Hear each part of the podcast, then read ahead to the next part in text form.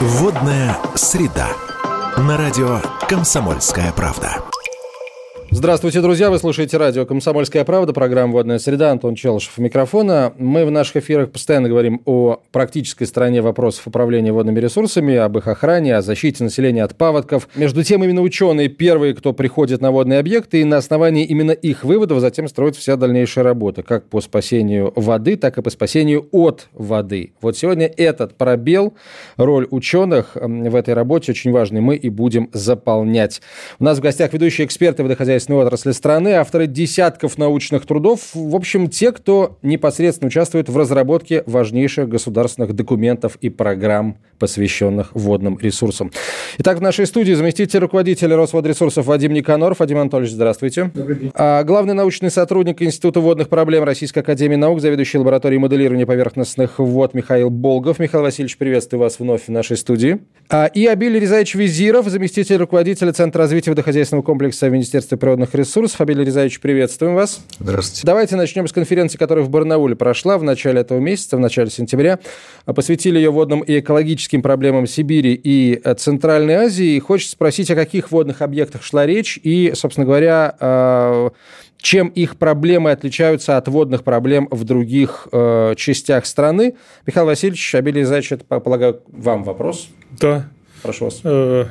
Конференция Э, к счастью, вот состоялась, поскольку предыдущие в связи с известными ограничениями проходили в заочном режиме, а здесь вот нам представилась возможность обсудить самые разнообразные проблемы э, экологии, э, водной экологии. Ну, естественно, значительное внимание привлекали на конференции вопросы, связанные с экосистемой озера Байкал, с его сохранением, с управлением его режимом, поскольку это объект, который находится под эгидой ЮНЕСКО, Э, объект всемирного наследия.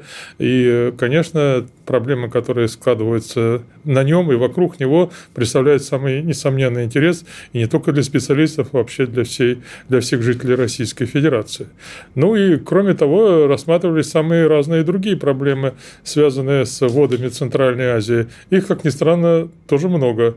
Э, и нехватка воды во многих районах, и э, истощительное водопользование, и загрязнение водных объектов, и чрезмерная нагрузка рекреационная, промышленная, сельскохозяйственная. Ну, в общем, э, в этом смысле Сибирь также обладает всеми теми достоинствами, в кавычках, которые обладают реки нашей вот европейской э, части э, нашей Родины. То есть, если коротко, то и вод, много водных ресурсов, много и проблем, связанных с ними, тоже прилично. А, да, вы совершенно правы в связи с климатическими изменениями, которые сегодня мы наблюдаем, проблемы водных ресурсов э, встают на территории Сибири и Центральной и Средней Азии очень остро. Это и негативное воздействие вод, и, соответственно, дефицит воды. Поэтому Минприроды совместно с научными организациями проводит такой мониторинг и осуществляет мероприятия для обеспечения населения а, качественной питьевой водой и а, объектов экономики в сложившихся условиях. А если говорить об итогах а, конференции, то вот на что в первую очередь нужно обратить внимание, вот зачем потом следить, скажем так? Ну вот, э, впрочем, как я уже сказал, что проблемы Сибири мало чем отличаются от общероссийских.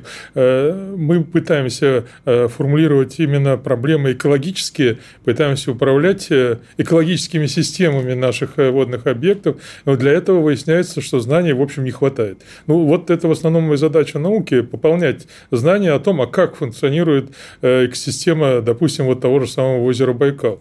А мы ведь на самом деле и не знаем. good. Вот как выяснилось, что у нас такой модели экосистемы озера Байкал до сих пор нет, поэтому управлять э, э, этим режимом вот с точки зрения министерства, там ограничивать, например, э, сбросы допустимых, допустимые сбросы загрязняющих веществ, так сказать, ограничивать количество туристов, вкладывать деньги в очистные, вот это все, что делается под эгидой федерального органа власти, угу. должно иметь научную основу.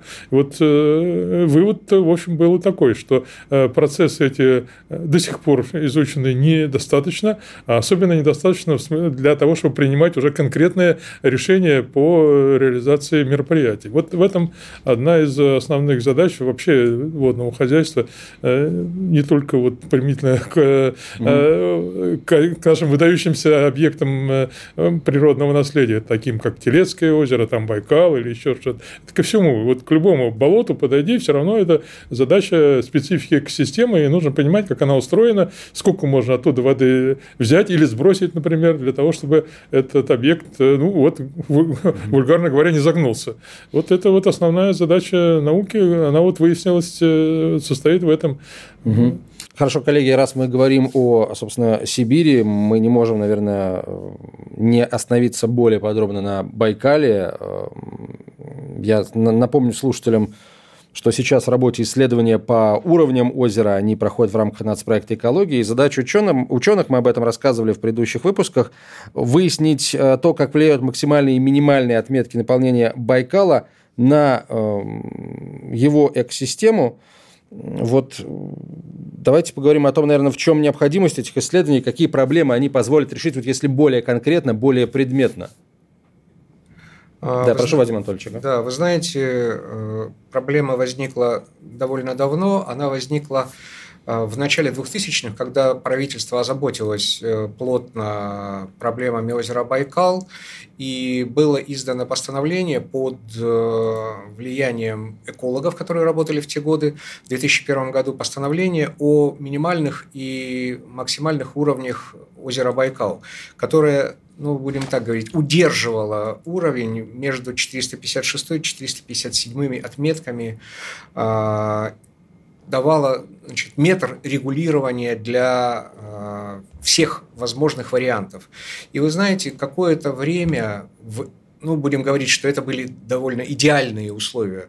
При этих э, условиях э, это постановление работало. Но тут грянул 2014 год, и началось э, очень мощное маловодье в районе Байкала, на Ангаре, на Селинге и так далее. Притоки были ниже стандартных гораздо на большие объемы, и мы поняли, что невозможно выдерживать заданный уровень. Мало того, он противоречил уже существующим в то время правилам использования ангарского каскада водохранилищ, и э, было невозможно что-то сделать, каким-то образом регулировать э, озеро. А, тогда возникла первая идея э, изучить, какой же нам все-таки нужен уровень максимально возможный и минимально возможный для э, безопасного регулирования, который бы учитывал э, и возможности озера, и возможности э, нормального проживания водных биоресурсов, водоснабжения населения как в верхнем, так и в нижнем Бьефе, промышленность, которая начала страдать от маловодья, когда мы начали урезать сбросы в Нижний Бьев э, Иркутского водохранилища, в первую очередь начали страдать промышленные предприятия, находящиеся э, по Ангаре ниже озера. Водный транспорт стал в ступор, и, естественно, безопасность населения. Э, в верхней части это Бурятия, в нижней части это Иркутская область. Когда воды много, страдает Бурятия, начинает затапливаться ее территории. А, когда мы начинаем эту воду сбрасывать активно через Иркутское водохранилище, затапливаются прибрежные районы Иркутска, дачные участки, город. А если, не дай бог, это совпадает с высокой водой по Иркуту, которая проходит через Иркутск, там начинаются уже В общем, это задача с колоссальным количеством это неизвестных. Абсолютно так и есть. И вот в те годы а, мы смогли сделать первые выводы о том, какие уровни нас устраивают, и вышли на постановление правительства, первое, которое изменило вот то постановление 2001 года, оно было принято в 14, на 14-15 годы и установило более широкий уровень регулирования Байкала. И в этих диапазонах мы действуем до сих пор. Но, к сожалению, а, постанов... Э, эти все постановления правительства имеют временный характер, принимаются на 1-3 года в таком диапазоне, не более. А нам нужно все-таки завершить это, э, поиски этого диапазона, определить правильный диапазон, который бы устраивал как экологов, биологов, ихтиологов э, и нас, как водников, и закрепить это в постановлении постоянном. Почему оно нужно? В первую очередь для того, чтобы можно было сделать постоянные правила – использования Иркутского водохранилища и, да, и всего каскада Ангарского. Без этих правил мы все находимся в таком э, постоянном э, непонимании того, что случится завтра. Потому что эти правила должны учитывать как большую воду, которая может прийти, а, допустим, как в этом году у нас очень большие притоки по Силинге из Монголии, вот, и мы э, пытаемся урегулировать между, опять же, Бурятией и Иркутом, и малую водность. То есть вот эти две крайности должны быть урегулированы в новых правилах.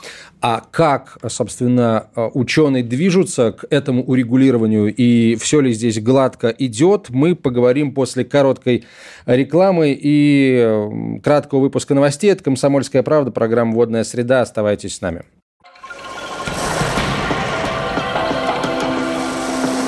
Водная среда. На радио «Комсомольская правда». Мы продолжаем, друзья. «Комсомольская правда», программа «Водная среда». Антон Челышев у микрофона. Мы о проблемах, которые решает наука, о роли науки в решении водных проблем говорим сегодня. Как эти работы идут, на каком они сейчас этапе, и вообще нас приблизились ли мы вот к нахождению тех самых а, точных значений всех тех, тех неизвестных, о которых Вадим Анатольевич Никаноров в предыдущей части эфира нам рассказал. Ну, вы сами справедливо сказали, что это задача с очень большим количеством неизвестных. Э, работы по обоснованию э, допустимого интервала колебаний уровня Байкал начались э, вот в 2014 году, после того, как природа нам устроила колоссальное маловодье, затяжное в течение четырех лет практически такого, в общем, не было раньше. Мы наблюдали очень маленькую водность э, реки Селенга и других притоков, и поэтому э, Байкал начал испытывать в этом смысле существенный стресс. Мы долго думали, что это настолько большой запас воды, что ему ничего не страшно, что вот можно сливать, там, пускать э, миллионами туристов, он все съест. Вот оказалось, что не так, что рекреационная так называемая нагрузка, то есть число отдыхающих, которое можно пустить на побережье Байкала, она вообще очень ограничена.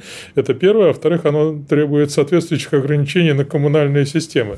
То есть вот один из основных э, факторов э, экологического кризиса, который наблюдался на Байкале, это так называемая фосфорная нагрузка. С нечищенными сточными водами поступало очень много фосфора, это приводило к вспышке вот э, разнообразных водорослей, зеленых, пирогиры и так далее и подобное.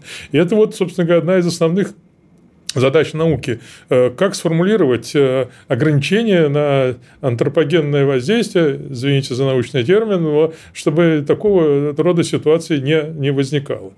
Кроме того, Байкал, как известно, это э, не озеро в чистом виде, а это водохранилище Иркутской ГЭС. И оно управляется человеком, управляется для разных нужд, вот упоминавшиеся нужды транспорта, хозяйственного питьевого водоснабжения, защита населения и прочее, прочее. Мы должны эти э, э, механизмы управления сформулировать, исходя из очень большого числа факторов, поскольку экосистема и требования к ней описываются ну, неисчислимым числом параметров. Нагрузки самые разнообразные идут в результате использования Байкала как источника гидроэнергоресурсов. Но здесь вопрос такой, надо управлять так, чтобы э, сохранить экосистему и обеспечить жизнь человеческую, поскольку, ну, если мы не обеспечиваем условия для жизни, то спрашивается, а как вот мы дальше будем жить? Потому что экология, конечно, наука хорошая, но вообще говоря, в Иркутске находится огромный энергетический промышленный кластер, который требует ресурсов.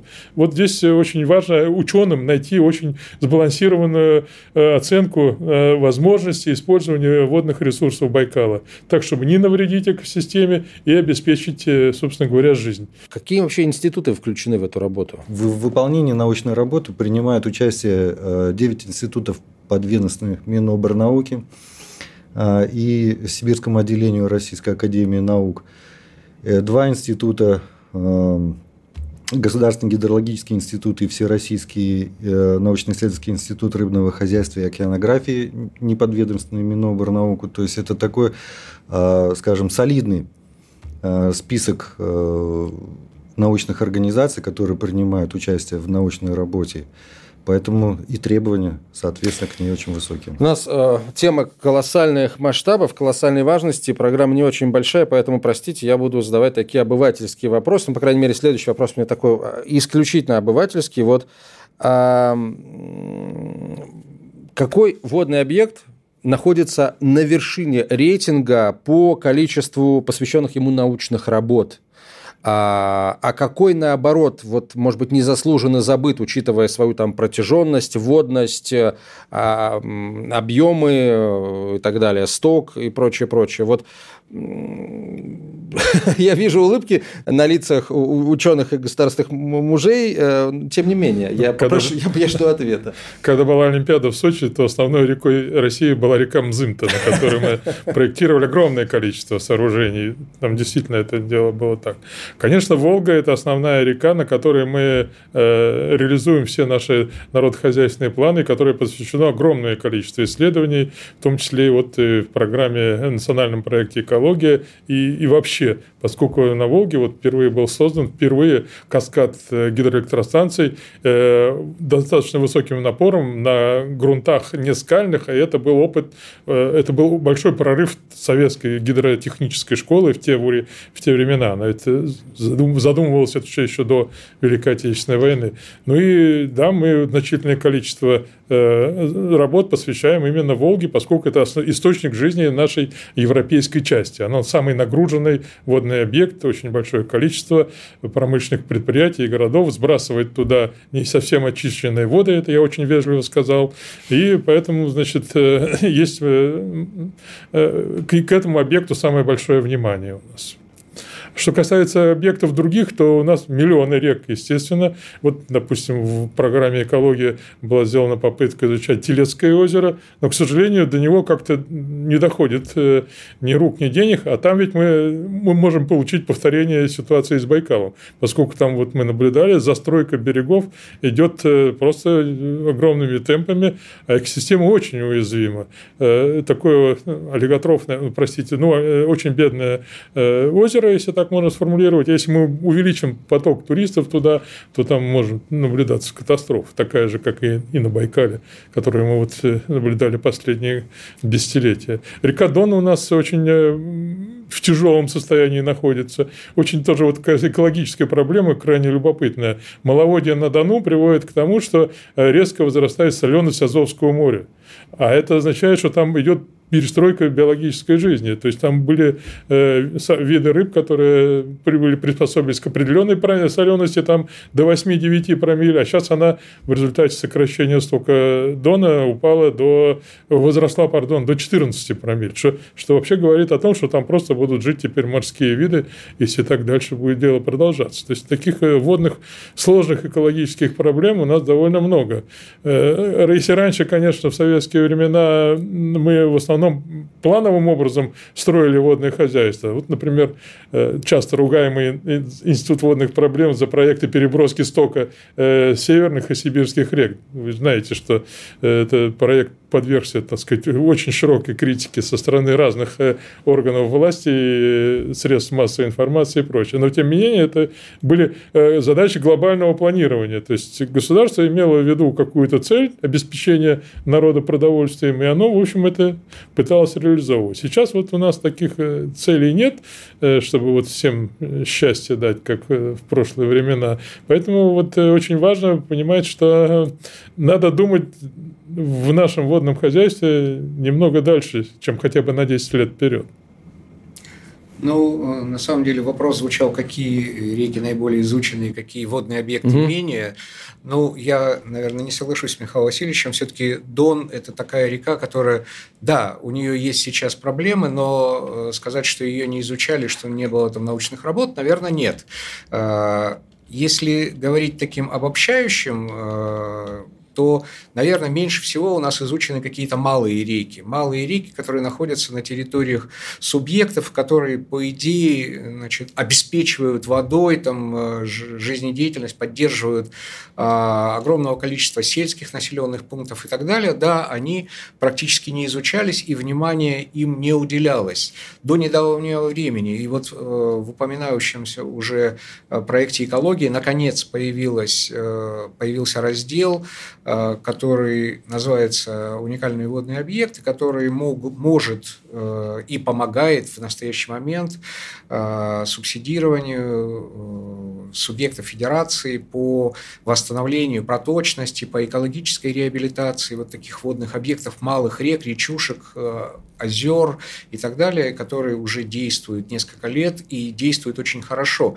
Это не научное изучение, естественно, но все равно перед э, тем, как начинается работа по оздоровлению того или иного объекта, проводятся какие-то изучения, гидрология, а, какие осадки есть на дне и так далее, чтобы, опять же, не навредить и чтобы вот те мероприятия по экологической реабилитации, они прошли на должном уровне и принесли свои плоды, потому что все равно в целом по стране это довольно дорогое удовольствие. Абель Резаевич. Соглашусь э, с Вадимом Анатольевичем.